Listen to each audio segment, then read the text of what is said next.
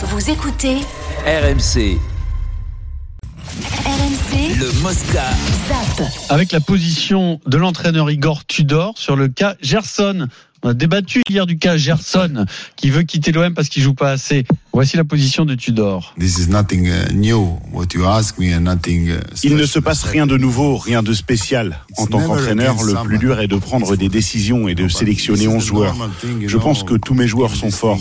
Gerson, c'est un joueur que j'apprécie beaucoup, il a d'énormes qualités, mais je dois faire des choix. Ce n'est jamais contre quelqu'un, ce sont des procédures normales. Après, un agent vient et pose des questions, mais il n'y a pas de cas Gerson. C'est habituel dans le football.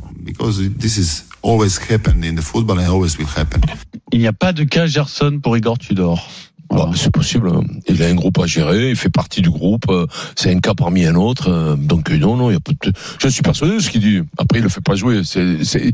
Lui en fait un cas. Lui fait un cas de Tudor parce qu'il le fait pas jouer. Mais ça, ça arrive à beaucoup de joueurs qui ne, qui ne, qui, qui font pas, qui ne rentrent pas, qui ne jouent pas et qui, qui râlent, qu'il faut intervenir leur argent, leur argent. Maintenant, maintenant, Tudor pour lui, c'est quand il sera bon, il le fera jouer. Je crois qu'il n'y a pas de cabale le- contre Tudor. Mais le problème de Gerson, c'est peut-être Gerson lui-même, non?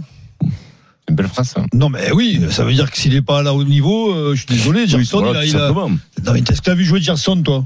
Ah, cette année, oui, il a pas été très bon à chaque fois qu'il Bon, est- eh oui, oui, mais, c'est- oui, pas, tu, tu- tu le sélectionnes quand il est bon. Quand il est pas bon, tu le mets. En, en fait, Je suis désolé, En, fait, on a tous connu ça dans les équipes, un mec qui fait la Mais gueule parce oui, qu'il joue mais- pas. Bah Euh, oui. il se plaint, il dit à son agent, bah, appelle les dirigeants, pourquoi je joue pas. En fait, Oui, ça, arrive, dans- ça arrive dans toutes les, après, le problème, équipes. le problème, Sauf c'est qu'après, les mecs, on, dit que Tudor avait pas apprécié, donc ça fait boule de Oui, neige. en fait, Parce Gerson, qu'il il les pieds. Il pense que c'est pieds contre quand ils lui. sortent. Ouais, Gerson, ouais. il pense que c'est personnel. Mais toujours Et- les et- joueurs. Et Tudor, il te dit, Mais- mais c'est pas personnel, c'est tous que les moi, joueurs je te trouve moins bon euh, que les autres, tu joues pas. Le joueur, toi, le ou- joueur, il veut jouer au Brésil, il veut faire la Coupe du Monde, il va se faire rapper, tu me l'as dit hier, il va se faire rapper. il va se faire rapper. Donc il dit que c'est pas sa faute, c'est la faute de Tudor, Bien qui sûr. il rentre pas dans les plans. Le problème, c'est que c'est repris par tout le monde en disant, il n'est pas assez impactant tout ça. Donc après, tout le monde dit, il correspond pas au système Tudor. C'est pour ça que hier, je disais, c'est peut-être un échec de la part de Tudor de pas incorporer ce joueur. C'est un échec des deux. Quand t'as un bon joueur, parce que c'est quand même un bon joueur, c'est quand même pas une pompe, quand même, c'est un bon évidemment, c'est joueur. un bon joueur. Quand t'arrives pas à le faire jouer, quand t'arrives pas à l'amener à, à haut niveau, c'est la faute du joueur, bien entendu. C'est aussi un peu la faute Mais, de mais, Tudor. et t'as un équilibre à trouver aussi dans une équipe. équilibre, ouais. dans l'équilibre aujourd'hui, il la, il la trouve pas Non, avec mais lui. Il la trouve avec Harit et il la trouve avec Under davantage qu'avec lui. Eric disait hier, Eric, disait, qu'il. Eric disait que l'année dernière, il a fait 8 mois fantastiques à l'OM. Oui, euh, c'est- Gerson, Ouais. et Il qu'il disait, compare c'est pas, normal que mais ne le fasse pas jouer. Après, est-ce que, est-ce que le, le ga- le garçon marche bien avec Tudor parce qu'il n'a pas confiance ou je sais pas le rapport entre bah, un t'as- joueur et un entraîneur. un peu dur avec Tudor sur le cas Gerson hier, quoi. Quand il disait que c'était scandaleux qu'il le fasse pas jouer. Oui, il c'était était- un peu il était- dur. Mais non, dur. mais c'est très Bien sûr, bien sûr. Je vous ai écouté, Eric, me c'est dit. Tudor, c'est la première fois qu'il fait une fève comme ça, parce que c'est un des meilleurs leaders. C'est comme Milik l'an dernier, tu vois, Sampaoli l'a pas fait jouer, mais au Un moins la Gerson, brésilien, tu le respectes. Gerson, Ouais. tu le respectes. Et puis, c'est un mec qui amène énormément, qui a, qui a- qui a une volonté Bonne de faire, de revenir. C'est vrai que Tudor lui fait pas confiance. Eric était en colère contre Tudor hier. Alors on zappe euh, Igor Tudor. Pour vérifier ses propos, vous podcastez l'émission d'hier. Bien sûr. Euh, et on va reparler de Wenbanyama. C'est incroyable. Chaque semaine, il se passe quelque chose. Et alors ouais, là, c'est- West France qui nous alerte et qui nous dit que la, euh, la Ligue nationale de basket, donc française, et la NBA seraient sur le point de conclure un accord pour la diffusion. Tiens-toi bien, Vincent. La diffusion des matchs de Boulogne-le-Valois aux États-Unis. Euh, sur quelle chaîne et pour quel montant? Alors, ça reste euh, assez flou pour l'instant, mais attention, nous avons un journaliste d'investigation dans cette émission. Ouais. Il s'appelle Ah. Stephen Brun. Ah, ouais. Non. Ouais. Est-ce que c'est- supplémentaires est-ce à nous donner? Est-ce que c'est un envoyé spécial un peu Non, Oui, il n'y a c'est pas eu besoin. Il a Alors, eu le. WhatsApp a suffi. Alors, alors l'information de West France est, est juste. La Ligue a passé un deal avec la NBA. Les matchs de, de Boulogne-le-Valois seront diffusés sur le League Pass, c'est-à-dire c'est la plateforme euh, numérique de, de, de la NBA où tu Donc la tout- NBA qui va diffuser en fait. Exactement, c'est la NBA qui va reprendre les images des championnats de France pour la mettre sur sa plateforme, c'est-à-dire que le mec qui va se connecter aux États-Unis, il va pouvoir choisir euh, les Lakers contre les Mavericks ou, Ou Boulogne Boulogne-le-Valois contre Cholet. contre, contre Cholet pour voir Victor Wembanyama. Et alors, il paye Et- combien, et, et en plus de ça, alors il y a une, contrepartie financière, mais là j'ai pas le montant. Mais en plus de ça, ils se sont mis d'accord avec la NBA.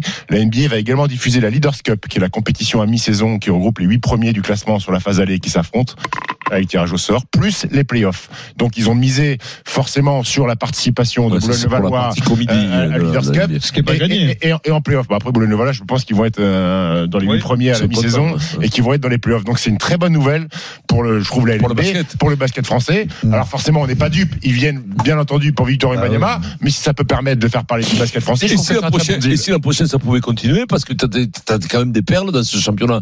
De, de- je sais pas après Wembayama, il y, y, y en a des bons. Ah, il va- Euh, non, mais comme lui, voilà, mais non, mais, euh, je- je trouve que ça a beaucoup de projecteurs. Après, c'est incroyable. combien vous c'est 500 000 balles pour les droits de l'année, non Aucune idée. Alors attention, sur les droits, là on n'a pas l'info. Hein. Pas on, l'info. on l'aura, je pense, donc on vous la donnera.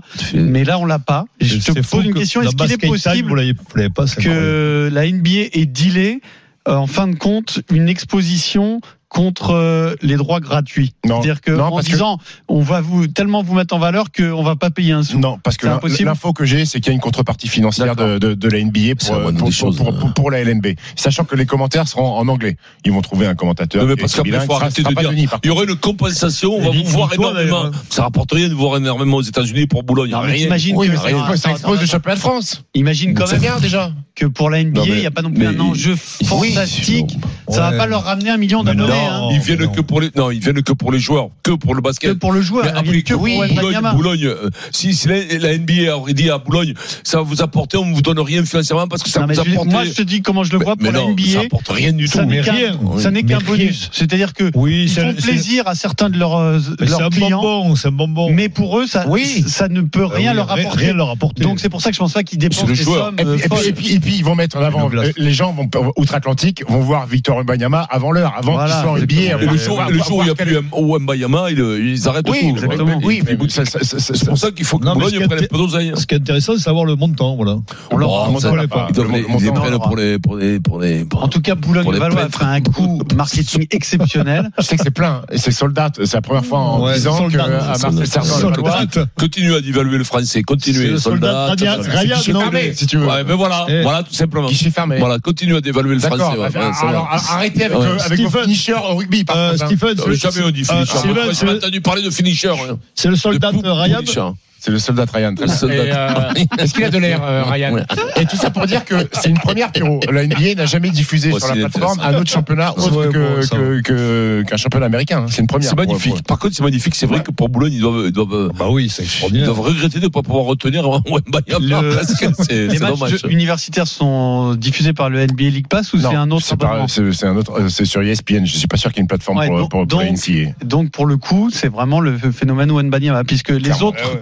Candidats au poste, enfin à la place du numéro 1 de la draft, jusqu'ici n'ont pas été diffusés Oui, par la NBA. Oui, mais c'est visible sur la, la télé, Bah, la oui, c'est télévision nationale. Oui. Mais c'est c'est quand même dire l'importance qu'ils accordent à ce garçon. hein. Mais, mais à l'époque, Zion Williamson, qui était le gros phénomène il y a, il y a 3 ou 4 ans, ces matchs étaient diffusés aussi en prime time alors qu'il était au lycée parce que c'était un phénomène. Donc là, le problème, c'est que Banyama il est chez nous en France, donc ils ont envie de récupérer des images pour montrer le Bravo. phénomène. Bon, Voilà. on va se faire un match On tous On ensemble. retrouvera le tout. Ah ouais, ça dans aller, Basket Time, j'imagine. On va y aller un Ça me ferait plaisir. Ça me ferait plaisir d'y Ce qui aller. est génial, c'est que euh, le phénomène Wenbanyama booste aussi les audiences de Basket Tam. vous dites. Eh, pareil que vous allez faire des interviews aussi, vous rachetez euh, Ouais. en direct, vous allez faire des, des, des interviews de Wembanyama dans pas les devant le Mais, Moscato Show en euh, termes de podcast à la réponse à la question moyenne. Le... Alors, tiens, on va Important. rajouter un Il faudrait pas que les Américains rachètent Basket Time. Ils n'arrêtent pas à le dire, c'est génial. les Américains qui rachètent le Moscato Show. Alors, la Mais question pas moyenne du jour. Quel podcast préférez-vous Donc, Oh, Basket Time oui. ou Entre les poteaux Avec euh, près de 1200 votes, Mec, nous sommes à aller dormir. 63% de réponses pour Basket Mais Time. alors, je vais te dire un truc, c'est 36%. c'est Non, vachement valorisant attends, pour nous. Pour Après- Entre les Ah, poteaux. bon, André Poteau. Oui, parce que c'est tellement donné. mauvais euh, chrono 30%, que déjà s'en sortir avec 40% Ouais, attends. presque, c'est énorme. Je dis-moi, moi je me traîne pas de Turo. euh, C'est valorisant de faire moitié moins que. Basket Time. Si, le président de la Ligue ou, du, ou, de, la Fédération française de rugby pouvait intervenir pour arrêter le mal que vous faites à ce sport, ce serait très très bien. C'est une émission la plus calamiteuse. Arrête. T'as déjà écouté Oui, Mais non, jamais. t'as Mauvais, écouté. Mais non, mais- jamais. Arrête, de dire ça, on travaille. On bosse. Les sujets. Non, vous bossez pas d'abord et l'une. Moi non, mais c'est C'est sûr oui. C'est sûr oui. c'est- alors, déjà, C'est sûr, c'est oui. C'est Christophe, c'est Christophe, il, il a arrêté de travailler en 78, Christophe Cessieux. Dans un instant, dossier dyslexie dans le journal moyen. À tout de suite. Allez, on revient à 16h43, le Super Moscato Show. On arrive.